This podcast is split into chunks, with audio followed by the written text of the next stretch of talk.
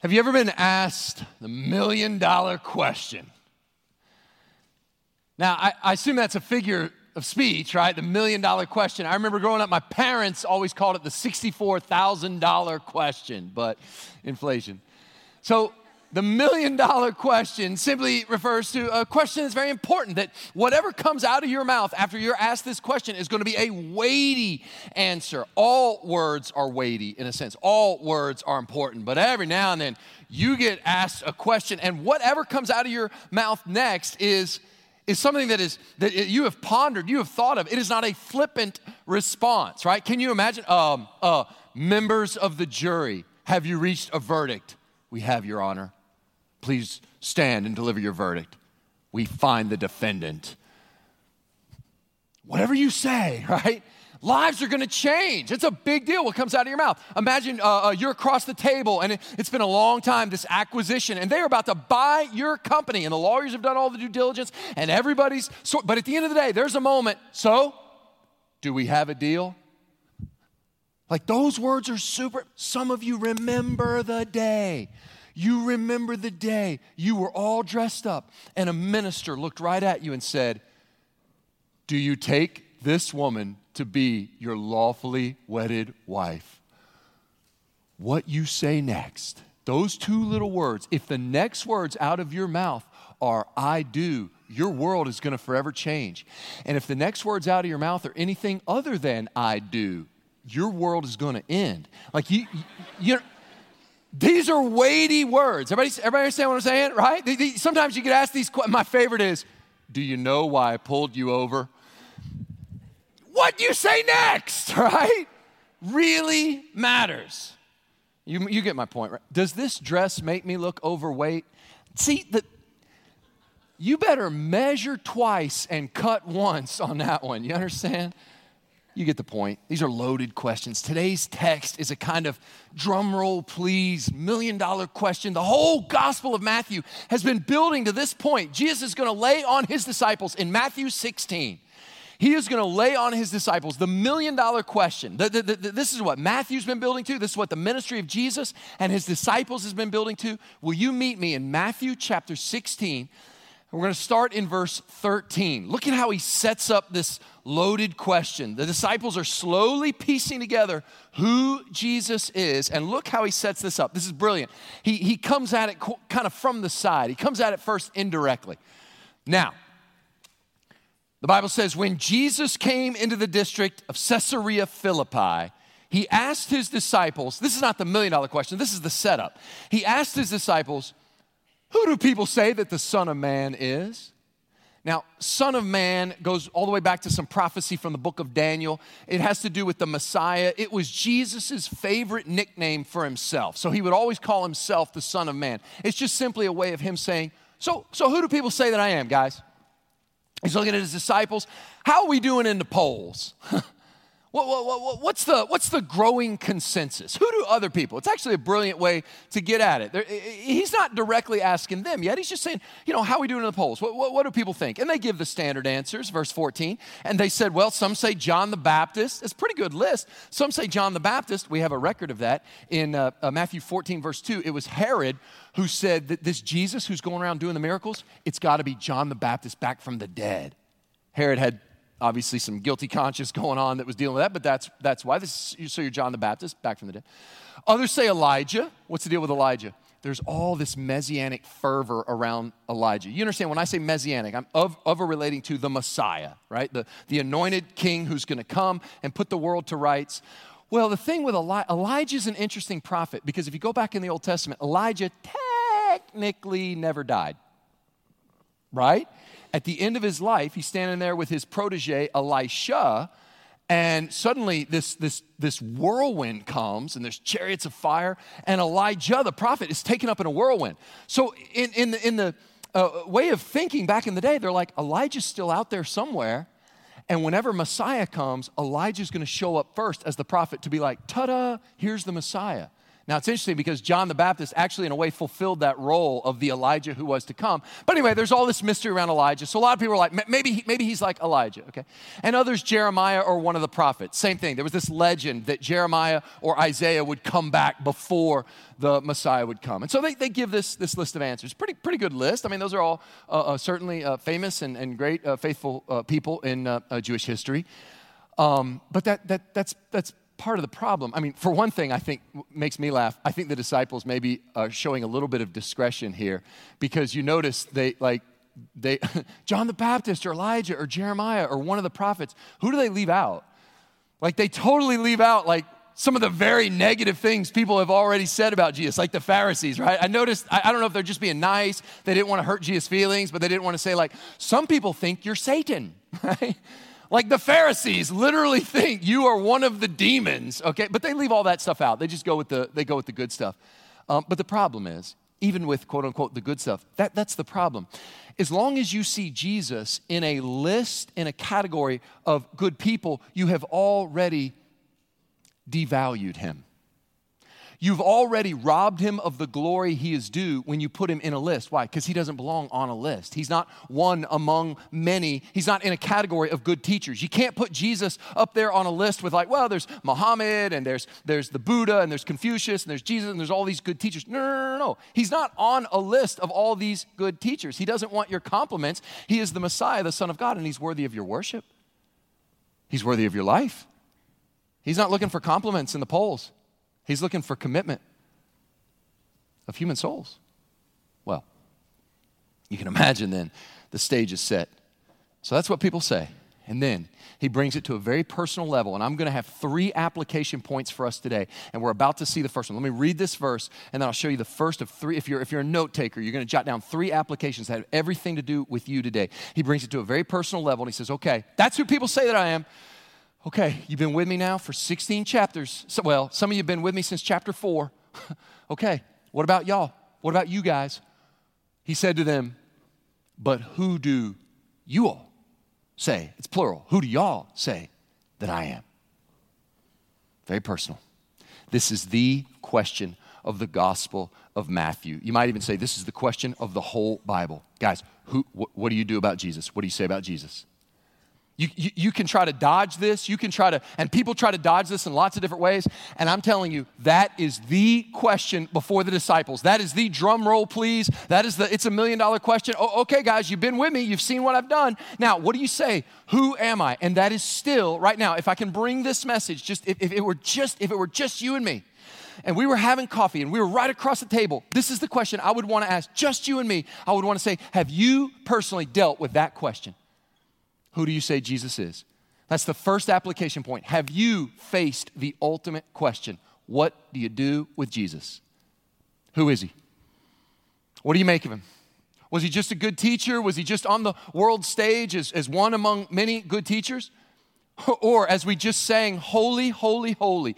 Do you know what that means? God in three persons? That is good doctrine. That's good theology. There is one God in three persons God the Father, God the Son, God the Holy Spirit. One God, three persons. You say that's a mystery. How can that be? That's right. It's called the Trinity. And Jesus, we believe, God the Father, God the Son, God the Holy Spirit, we believe Jesus, God the Son. And God in human flesh came and was born in a manger in Bethlehem, lived a sinless life, died a sinner's death on the cross, and on the third day was raised from the dead. Now, have you faced that question or do you try to dodge that? You know, a lot of people try to dodge that question, and they dodge it by talking about the followers of Jesus. It's very easy to do, but it's a cop out. What do I mean by that? Right now, on the world stage, very few people are asking, Did a dead Nazarene Jew named Jesus get up and walk out of a grave? That's not what people are talking about. On the news, what they talk about is people who believe that uh, let's call them evangelical Christians or Bible believing Christians or the Southern Baptist denomination. People want to talk about it. And the, oh, and every time there's a, an election cycle, every time you're going to hear about evangelicals and, and, denominations and Protestant Christians or whatever it is. And, and, and what does the news care about? They care about well, how do evangelicals vote and what political leanings and, and which party tries to curry favor with all these things. I, I always want to say, like, guys, whoa, whoa, whoa, whoa, whoa.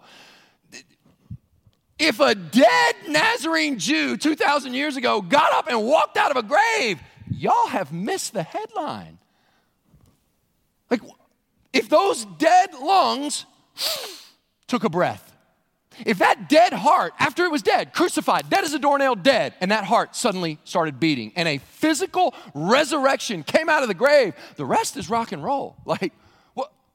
You have missed the headline of the story. The same thing happens on a personal level. I know people, they will dodge this question Did Jesus rise from the dead? Is he the crucified Lord of glory? Because if he is, that changes everything, and if he didn't, I'm out. So I've staked my life, my eternity, that this Jesus, this is the one you're going to stand is before as he's going to be your judge. Like your eternal destiny is based on this question. And you want to talk about politics? You want to talk about evangelicals and how they vote? That's not the headline. On a personal level, this hits home. I know people who've dodged this question and they refuse to deal with the Jesus question because, uh, well, here, let me explain it like this. I'll never forget, I got a call from an elderly lady, and she was pleading with me, Pastor, will you please, please, so many pastors have tried, will you please come talk to my husband? He doesn't want anything to do with church, he doesn't want anything to do with God. Please, will you just be one more, just, just try, just please come talk. Of course, I go out there, I talk to him, and I, I basically tried to hit him with this same question like, what, what do you believe about Jesus? Who, who is this person, Jesus? Who do you say that I am? Kind of, kind of line of thinking. And you know what he proceeded to tell me? He told me about how he'd been wronged. He named every church that had wronged him, every Christian that had done him wrong, every person who called themselves a child of God, who was filled with hypocrisy and sin and all that stuff. And he just and he just unloaded. Like that answered the question. And I wanted to say, I am so sorry on behalf of everybody who's ever called themselves a follower of Jesus who has hurt you. But that's not what I'm asking you. I'm not asking you about other people. I'm not, you're not going to stand before them as judge. They're not going to be your judge. You're not, they're not going to have anything to do with it. I'm asking you, what do you do with Jesus? And for him, it was like, well, I'm, you know, uh, these people do this and they do that. Now, I'm like, that's a distraction. Who do you say that I am? So I just, I don't want anybody to escape here today without wrestling with this question. I don't want you to be able to escape this question. I want you to sit under this question and really feel the weight of it. Have you faced the ultimate question? What do you do with Jesus? Is all this made up? Is, this, is he legend? Is he a lunatic? Is he a liar? Or is he the Lord, demanding of all your worship? I mean, look, let, us be honest. I mean, you'll notice also Jesus, he, he asks, Who do people say that I am? But then he gets to, Who do you say that I am? And not for nothing, I just want to point this out, but like, Jesus is not so much concerned, like, Who does your wife say Jesus is this morning? He's not asking, uh, Who does your mama say Jesus is? He's not asking who does grandma, who's faithfully praying for you, who does she think Jesus is? He's not asking about your kids, because look, let's just be as real as real talk. Some of you in this room right now are here somewhat by coercion. Nervous laughter, right? Side glances, yeah. Uh, you would never maybe admit it, but there's a sense in which you were uh, encouraged to be here, right? And by encouraged, I mean drag, thrown in the back of the minivan. Yeah, okay. I remember hearing an old preacher, he's like, when I was a kid, I had a drug problem. We were like, what? He's like, yep, every Sunday I was drugged to church and I didn't want to come. I was like, all right. But you see, it's, I mean, right? There's a sense in which, now, now here, I watch this, some of you are under a different kind of coercion. And over time, you'll say, well, all this Jesus stuff, it's not really for me. But I come here because y'all got so much good stuff going on for kids. You just can't beat what's going on for children. And your students, and I see the students, and I, I want, my, I want my teenager to have that peer group and to find that encouragement. So I'm here for them. What about, what about you? Well, nah, you know, I, I'm not really. Listen, I, or I'm here because mama came here, or I'm here because. Whoa, whoa, whoa. Have you faced this question? This is who do you say that I am? This is not, Jesus is not dealing here at this point with, with if, see, if you do that long enough, if you say, well, I'm just here for my teens, or I'm just here for my kids, or I'm here because of all these other reasons, eventually you come to find out, like, he's been dealing with you. So I don't want to belabor the point. I guess I, I, I just want to make the case that there is a personal question here. And Jesus asked it of these, of these disciples. Okay, I've heard about what everybody else says I am. Now, okay, he looks at him. You can almost feel the tension building. All right, guys, you, some of you have been with me since chapter four. What do you say, right? I mean, you, you, you've seen me. You, what's the verdict? You saw me cast out demons. You saw me heal Peter. I healed a family member of yours, your mother in law. You saw me cleanse the lepers. Remember when those four friends ripped a hole in the roof and they lowered that guy down the roof? Remember that? Remember that was in Matthew. I, I healed the guy. Remember, I forgave him of sins, right? Who can forgive sins but God alone? Then I told him, take up your mat and walk. Remember, then the guy in the synagogue with the withered hand, I healed him. I've been loved by the crowd, hated by the Pharisees. You've heard the parables. I calmed the storm with just a word. I heard that I healed that Gerasene demoniac. Remember the, the, the spirits that went into the pigs and they went careening off that cliff? Remember that? And then I, I, I, I healed that woman with the issue of blood for 12 years. Then I raised Jairus' daughter. She had been dead for, uh, I mean, dead, pronounced dead. And I go in and I heal that girl and raise her from the dead. You saw me feed 5,000. You saw me walk on the water. Uh, the, the, the mute could speak. The, the blind could see. You saw what I did with that Canaanite woman's demon possessed daughter. Then I healed the 4,000. The, the, the, the people have been healed. So, seriously, fellas, who am I? What's it going to be? They look around. I imagine, you know, Simon Peter ended up a lot of times being the spokesman for the crowd. So I imagine they look around, they give Simon Peter the nod. Okay. And Simon Peter says from the bottom of his heart, verse 16, he nails it. Simon Peter replied, You are the Messiah. If you prefer Greek, you are the Christ. Same thing. The Son of the living God. You can just imagine Jesus like, Yes. yes, that's it. You're the Messiah. You're the Son of the living God. He made the ultimate confession. You are the king. You are the one before whom every knee will bow and every tongue will confess that Jesus Christ is Lord. It's you. So here's my second application. The first is Have you faced that question? What do you do with Jesus? The second is the natural follow up Have you made the good confession? Is he your Lord? Have you decided that Jesus is King? What about you? Preachers might uh, say, you know, have you been saved? Have you been born again? Uh, we're saying the same thing. Yeah. Have you faced that ultimate question and then made the ultimate confession? The disciples have seen enough of Jesus' power and love to know what he is, to know exactly who he is. What about you? That, and that's they've seen him do all these things. That's what I wanted to tell that old man. I had no success with him that day, but I wanted to say, You've seen the goodness of God in your life. Now, what do you say about Jesus? He wanted to tell me about all these other people. I said, You're focused on all these other people. What about Jesus? Have you made him your Lord? So let me ask you point blank do, do you need to embrace him as your king this morning? Is there someone in this room? Maybe you've been coming for a while. Maybe you've been, you've been hearing, you've been hearing the good news of the gospel. Is it today the day to make a public profession of faith? Make the ultimate confession. Jesus is Lord. He's your Messiah. He is your King, the Son of the living God. I just want to point out two things about where this uh, confession, where this confession happens: the where and the when. The where tells us about kind of the nature of the confession, that it was public, and the when tells us that it was a faith-based confession. Uh, so, so where Bible trivia time? It's okay. Um, it's not cheating if you go back and look.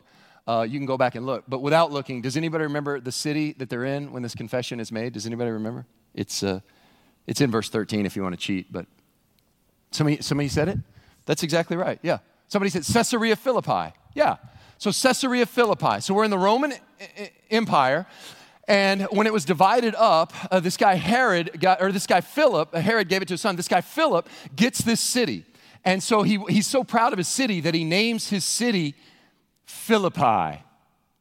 The thing is, when you're in Rome and you're kind of in middle management in the Roman Empire, uh, it really helps you uh, to uh, flatter the people above you. And the person above you, the one person you wanted to keep happy, was the, uh, uh, uh, the leader of the entire Roman Empire, right? Who's that? You guys, Caesar, right? You guys know Caesar. He invented salad.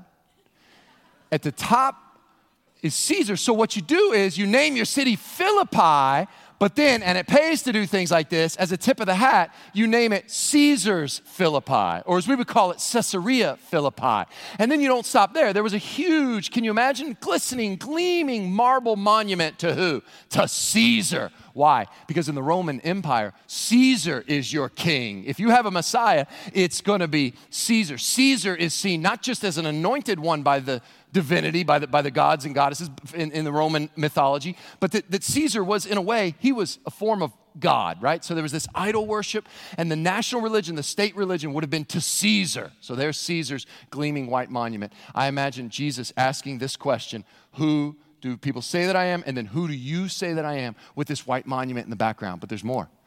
If you do a little uh, history research, Caesarea Philippi was a much more ancient city. Caesarea Philippi was its fairly new name. Its old name, nobody called it Caesarea Philippi. All the everybody that grew up there, they knew it by a whole different name. Everybody called it by its original Greek name, Paneas. Paneas? Why?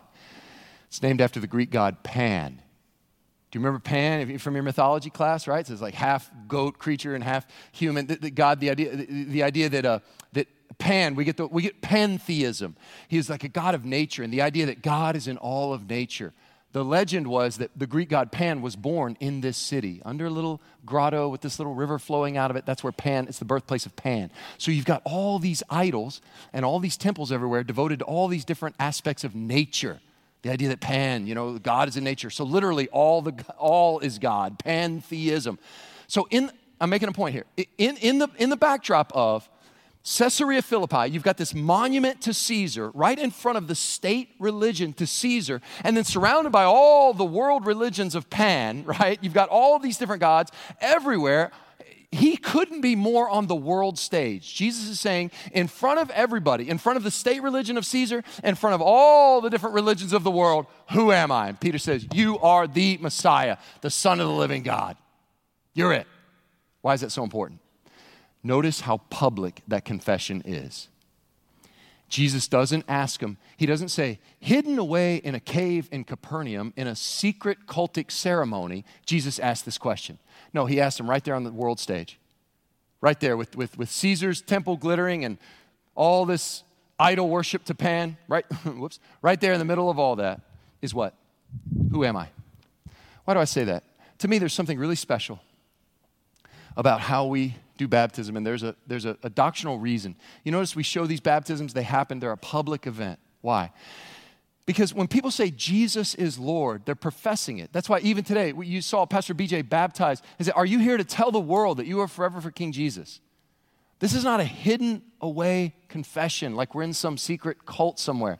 This is in front of, think about as much as culture in this country changes and all the, the, the things that are devoted, it seems, to our version of Caesar and the world religion, there's still a moment to publicly profess Jesus is Lord. I think the where here is very significant. The other is the when. Listen, Matthew has 28 chapters, y'all. We're just in 16. Some of you who've been part of the Matthew series since the beginning are like, I know, we're just in 16. We'll get there. But it's 28 chapters long. What's my point? The, Jerusalem hadn't happened yet. The death, burial, and resurrection of Jesus hasn't happened yet. In fact, when Mark tells this story, it says while they were on the way. I love that, on the way. Listen, Peter's confession, Peter's good confession happens on the way. It doesn't happen at the end of his at the end of the story, looking back. Oh well, now now I see everything. No, no, no. That what do they say? Hindsight is twenty twenty. It's easy to look back and go, well, if I had known that, well, if I had known that. No, no, no. Peter has to make the decision about who Jesus is now in the middle of his story.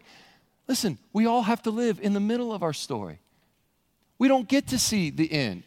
So if, if, if, you were to say, well, Tom, I would profess Jesus as Lord, but I don't know, I'm going to hold off. Why? Well, I'm going to wait until I see him. I'm going to wait until, you know, you guys preach that Jesus is going to return one day. I'm going to wait till he returns. Then, whoa, whoa, whoa, listen. If you wait to bow the knee to Jesus as your king and to confess that he is Lord, if you wait until he returns, first of all, you will bow the knee the Bible says every knee will bow and every tongue will confess that Jesus Christ is Lord. So you will bow the knee. But if you wait until that moment, you will have waited eternally too late. The time to make this good confession is now. You say, but I'm in the middle of my story. I, I, I haven't yet seen him. I haven't let, that's right. By faith, make this good confession. Well, if you say, but I don't know how I can do that, I don't, I don't know how I can make this good confession, Jesus offers some hope here. He tells him exactly where this confession comes from. Look at verse 17. And Jesus answered him, Blessed are you, Simon Bar Jonah. Bar Jonah is Hebrew for son of John or son of Jonah. We don't know. Uh, in John's gospel, he gets called uh, son of John or son of Jonah. It can be translated either way, but just means Simon, son of John. For flesh and blood, in other words, you called me the Son of God. I'm telling you, you have a human father. I didn't have a human father. Obviously, Jesus didn't have a human father, he's saying, but you did. But here's what I know flesh and blood has not revealed this to you, but my Father who is in heaven. What's he saying? Only God can reveal God. And God has revealed it to Simon Peter. It takes revelation from above to see this Jesus, this despised working man, dismissed as crazy by his family, condemned as a criminal by his enemies, he's the very Son of God and he's Messiah. It takes an act of grace to receive that. And the principle of grace is still true today. Nobody can pierce through to Jesus' identity by his own cleverness. It's got to be given by God Himself. In other words, here's what I know about you. If you're here and you have made that good confession, if you're here and you're saved, here's what I know about you. You didn't think that up on your own. Ephesians chapter 2 says this It is by grace you have been saved through faith. And that is not of yourselves, it is a gift from God so that no one can boast. In other words, it's God. It's God who does the saving. It's God. And he's telling you, Peter, you didn't come up with this on your own. God has given you this. And I've got something to tell you. And I tell you, verse 18, and I tell you, you are Peter, and on this rock I will build my church, and the gates of hell shall not prevail against it. Your version may say gates of Hades or a place of death shall not prevail against it. Whew. Jesus is here using a, a play on the word Peter. Uh, remember, Peter is the nickname that Jesus gave him. Peter means rock. So just like God chose Abram and gave him the name Abraham, father of many nations, here he looks at Peter and he says, Peter, with that kind of confession of faith, your confession that Jesus is the Messiah, the Son of the living God, with that kind of confession, with that kind of faith, that's a rock I can build my church on right there. And sure enough, he does. And who preaches the gospel at Pentecost? Who's the first one to preach that rock solid good news to the world? It's Peter. And sure enough, that kind of confession of faith has been the rock. And the gates of hell has not prevailed against his church. I love that.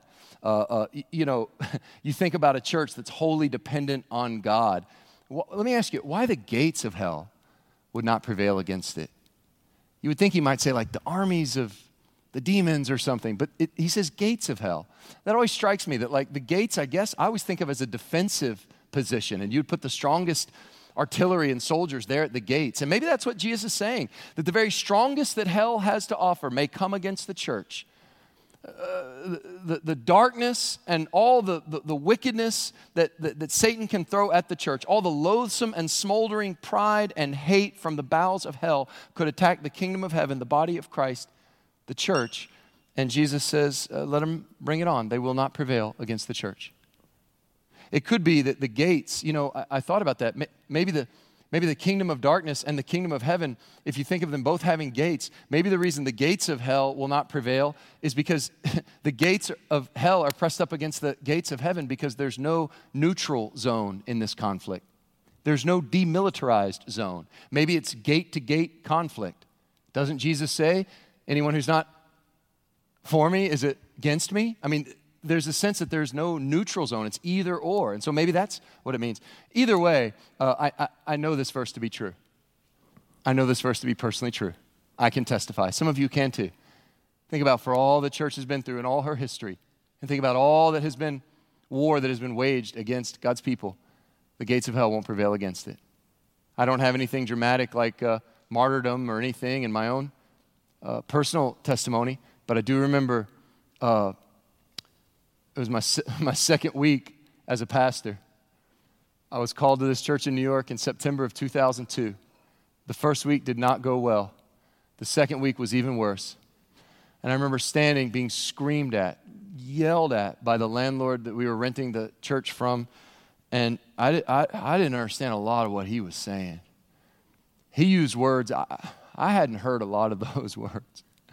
And I'm standing there in a flooded basement as this guy's screaming, threatening he's going to kick us all out and you're, you're never going to have a church building again. And as I'm standing there, and I'm standing there because I'm cleaning up and I'm standing knee deep in, to this day, what I hope was water. And I remember standing there in this thing, in, in, this flooded situation. This guy's screaming at me. As this is happening, I'm getting calls, and more tragedy is breaking apart. And I'll spare you all the details, but I remember all this thinking, what am I going to do? And then I realized, like, I'm supposed to preach a sermon. And after my first week, I was like, I got to do this every week? Like, oh man, like every Sunday. Um, I had like five sermons, and I thought I could just maybe use those. Um, and so that, that Sunday, and that Sunday, my text was Matthew 16, 18. And I just stood up there and I told the people the gates of hell won't prevail against his church. That water receded a long time ago, but that church is still there. That body of believers is still doing, doing just fine. Why? His promise is true. The gates of hell can't prevail. Why? The, the, gates of hell are gates of death. And on Easter Sunday morning, the gates of death, we learned one thing that the gates of death and Hades cannot hold Jesus back from resurrection power and can't hold his people back, the church. So, what can some of you are really up against a difficult season in life? You're part of God's people. What if God is for us? Who can be against us. That's what he tells Peter. And then he gives him a really curious thing. And he says, uh, verse 19, and I'll, I will give you the keys of the kingdom of heaven. And what he says to Peter, he says to all the disciples just a couple chapters from now, he says, whatever you bind on earth will be bound in heaven. Whatever you loose on earth, loosed in heaven. Now, this is an uh, interesting verse. Bound and loose are how the ancient rabbis talked about their interpretation of the Torah. What he's saying is, I've given you guys the real interpretation of the Bible, that it points to me, okay? So, what you're going to do is you're going to go share this interpretation of the Old Testament with the world. You are going to show everybody, hey, you know the Old Testament scriptures you've been reading? Yeah? Let me do some binding and loosing. That's how the, the rabbis would talk about their interpretation of the Old Testament. Let me do some binding and loosing. This Old Testament, it points to Jesus. And that, if you go back and look at the New Testament, that's how the apostles always preached. It'd be something like that. Hey, everything you know about the Old Testament, especially when they were preaching to Jews, they would say, everything you know about the Old Testament, it points to Jesus, whom you crucified, but God raised from the dead, right? Now repent and be saved. So, in other words, he was giving them the good news of the gospel. And that's still true today. I will give you the keys of the kingdom of heaven. Do you realize you still are part of that, holding those keys? Why? Because Satan wants to lock people out of the kingdom of heaven. He wants to keep them from hearing the gospel. Satan wants to add religious rules and rituals, and to the point where God just seems so far away. With your faithful witness this week, maybe even on the, maybe even at a restaurant this afternoon, what, with your faithful witness, with the way you live your life submitted to Jesus Christ, you can give the gospel, and you know what you will do? You will unlock the message of Jesus Christ for someone to be able to get to God. You will unlock for them some mysteries. A light will go off. You have that power because you know the gospel. You, in a sense, you, you now have keys to the kingdom. You can make things clear that were not clear before by your faithful witness, by your sharing of the gospel. Well, you would think after a passage like that, guys, you've got the keys to the kingdom. I'm going to send you out. You're going to share the gospel. And by the way, they, they did. That, I mean, you read the book of Acts. So you would think he would say, so in light of all that, Go tell everybody, which makes the next verse so interesting. Then he strictly charged them, so unexpected. He charged the disciples, tell no one that he was the Christ. What? Yeah, don't tell anybody. Why? Why would he do that? He, he's going to tell them at the end, he's going to tell them the opposite. He's going to say, Tell everybody that I'm the Messiah. Go make disciples of all nations. But at this point in Matthew 16, he says, Okay, okay, you're right, you're right. I am the Messiah. I am the Son of the living God. Now, Totally keep that to yourself for now. Why? He's saying, because you guys, you have a completely misunderstood definition of what it means to be Messiah. So even though you're right, your understanding of what it means to be, be Messiah is actually going to do more harm than good right now if you go out and spread the news the way you understand it. It's like you know just enough to be dangerous. I remember in, uh, I took this class in college called Introduction to Psychology. And uh, our professor was really wise in the way in what he said. He, he, at one point, he, uh, he looked at the whole class. We had gone through this thing, an introduction to the DSM. I guess when I was there, DSM-4. It's like a basically a, a diagnostic tool for all these psychoses and neuroses and all these different things. And he was like, "Hey, I've been teaching a long time. I'm just going to tell you right now, please, y'all, please, please do not do what every single intro to psych student has done for the history of all time." I'm like, "What? What?" Like, because I know you're going to do it. Please do not leave this class and begin immediately diagnosing all of your friends and this whole campus. Finally, yes, you're schizophrenic. Hey, and you.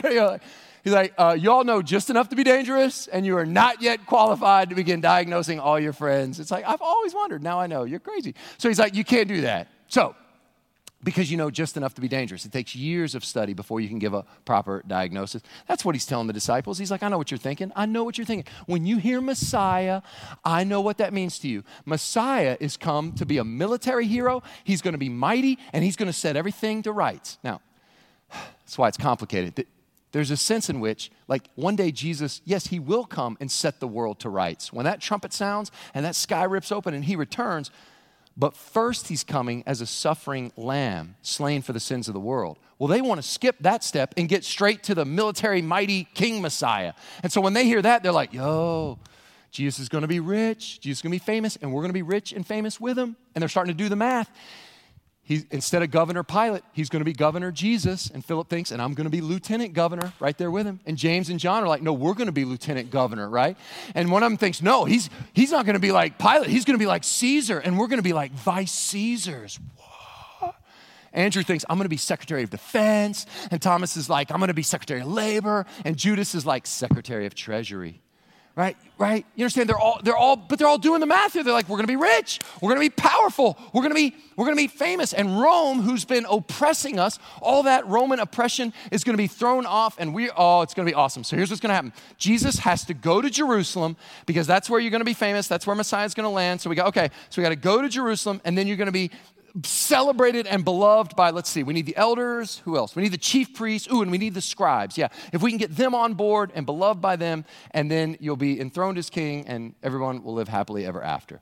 Jesus knows that's what they're thinking, so he's like, ah, let me correct you. Let me redefine what it means to be Messiah. Verse 21. From that time, Jesus began to show his disciples that he must go to Jerusalem and, and they're like, yeah, must go to Jerusalem. But here's where he changes it and suffer many things. What? From who? From the elders and chief priests and scribes. What? No, they're the ones that are supposed to love you and take you in. What? And be killed. No, no, Jesus, how could you be killed? You're supposed, you're, mus- uh, we've seen you raise people from the dead. How could you be killed? And on the third day, be raised. What do you mean you be raised? You do the raising. What? They, they, they don't understand. They've completely forgotten about massive chunks of the Old Testament, like Isaiah 53, which says it'll be like a lamb led to the slaughter. He would die for the people. They're ignoring all that and they're like, what? No, no. So Peter feels like he has no choice. I love verse 22, it's so precious. And Peter took him aside and began to rebuke him. now, uh, anytime you're rebuking Jesus, you're not in a good space. And you have to love, Peter took him aside. I love this. Like, Jesus, a word. Now, Jesus, I wanted to have this difficult talk. I'm calling this a, a come to Jesus. Well, it's, but you're Jesus. It's come to Peter. You're having a come to Peter. And I didn't want to do this in front of everyone, Jesus, because I didn't want to embarrass you in front of all your friends. Jesus, far be it from you, Lord. This shall never happen to you. Don't talk like that. Don't, no more of that suffering and going to be killed None of that, Jesus. You are really hurting morale. Jesus, we love the miracles. We feel like you're really powerful. You just don't know your Bible, Jesus. It's funny because he wrote it. Yeah. It's like, if you, Jesus, Jesus, listen, we, we all agree, you have a lot of potential. And we see big things in your future. But this whole, you're going to have to die and suffer you have got to stop talking like that. You are God's anointed king. What does Jesus say? Jesus thinks, I've heard this before. I've heard this before. See, Jesus, you can have all the kingdoms without the struggle. You can have the crown without the cross. He says, I've heard this before. I heard this 12 chapters ago. I heard this back in Matthew 4, and it was the enemy who said this. And it was Satan who tempted me with this very same thing. And I'm not going to stand here and let the words that came out of my enemy, now those same words, I'm not going to let them come out of the lips of my friend. And so what does he do? He rebukes Peter. He turned and said to Peter, Get behind me, Satan. You're a hindrance to me. For you are not setting your mind on the things of God, but on the things of man. He's saying, You've been so conditioned by the world. He, I love you, Peter, but I've heard those same words before. And those are words, those are satanic words. Those aren't anything like the words that you just uttered that I'm the Messiah, the Son of the living God. And that leads to the final application for us. Have you faced the ultimate question? Have you made the ultimate confession?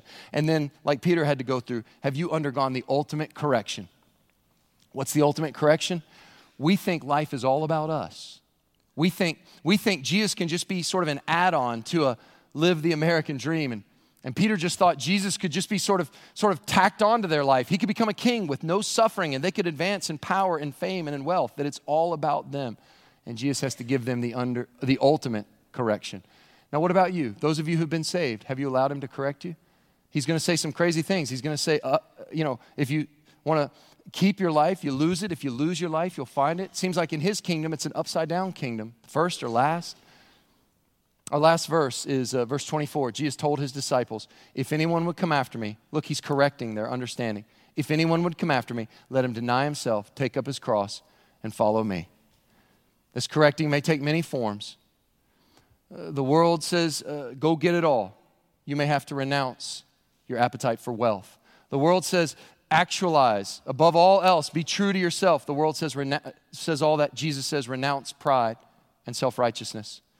To follow him, the complacent will have to give up comfort. That is a verse that has launched people out of Cullman, Alabama, around the world on the mission field. And maybe God is still calling missionaries and ministers today. And maybe it's a verse like this. That verse may keep you in Cullman, Alabama, when it would be easier to go. The faint hearted and cowardly will have to renounce a craving for security and safety. The violent and the angry will have to renounce their desire for revenge. On and on it goes. But the cross means identifying with the one who was mocked, shamed, and scorned. And Brandon's going to come and lead us in a time of response. But I want to ask you for those of you who are believers, have you begun the process of that sanctif- sanctification, that work of Him correcting you, correcting your understanding of what it means to be a believer? Have you heard the, the word that if anyone would come after me, let him deny himself, take up his cross, and follow me? It's not an easy word. It's not easy to hear. But in the joy of following Jesus, you know, he doesn't say, take, take up your, deny himself, take up his cross, and good luck. He said, deny himself, take up his cross, and follow me. This is a, a matter of embracing Jesus. So if you've, if you've never faced this question, face it today. And I'm going to pray that if you're under conviction, you know, that's what we might call it. If you're under conviction, if you know you need to deal with this Jesus issue, I'm going to I'm going to pray you don't get any rest until you deal with it today. And I pray that you'll deal with it by making that good confession, making him the Lord of your life, receiving him as Lord and Savior. You could do that today. He died on the cross for you. And for those of you who are believers, that we would allow him to correct us and reshape us. You know, the word that gets me is that word uh, in verse 21, that word must always gets me. he began to say, Look, he must go to Jerusalem. Do you ever think about why? What's baked into that must? Goes all the way back to Garden of Eden, goes all the way back to you and me. When humans said, No, God, we don't want you as king, we want to be our own king, there was a, a fracture in the way the universe works. Perfect relationship with God and man, it was broken open, and there was one way to get it right that sinless, spotless Lamb of God who did nothing wrong. That, that, that spotless lamb. It's not the lamb's fault, it's the people's fault. The lamb did nothing wrong. Can you imagine watching, growing up in the Old Testament, watching the sacrifice? Imagine being a little kid watching that fluffy, white, unblemished lamb go to the altar and be killed? You would say that that's not right. That's, but why? Why? Jesus knew he was to be that forever, unblemished, spotless Lamb of God, and that He must be lost for you to be saved. He must die on the cross He must be betrayed. He must be the elders, chief priests, and scribes have all their enmity. Why? So that you could be forever saved. He did that for us and our salvation. That's what it meant for him to be Messiah. And that's what he offers today. He loves you. And he offers you this. The gates of hell will not prevail against his people. Won't you come to him? Won't you receive him today? If you've not made that good confession, consider today who do you say that Jesus is? Let's pray. Oh God, grant us grace right now. I pray for anyone who has not yet made that ultimate confession, that they've never confessed you as Lord of their life, believed in their heart that you were raised from the dead. Oh God, that today would be that day. Lord, for anyone who has maybe never really chosen to wrestle with the really important things in life, that they would wrestle today. They would stare this question down and not look away and not be distracted. And for those who are believers, oh God, continue to correct our understanding of what it means to be your follower. Grant us more and more joy as we see in you the spotless Lamb of God who went to the cross for us and our salvation. Grant that we might embrace you more and more. We pray all this in Jesus' name. Amen. Would you stand to your feet? The invitation is so clear. If you need to make the good confession, make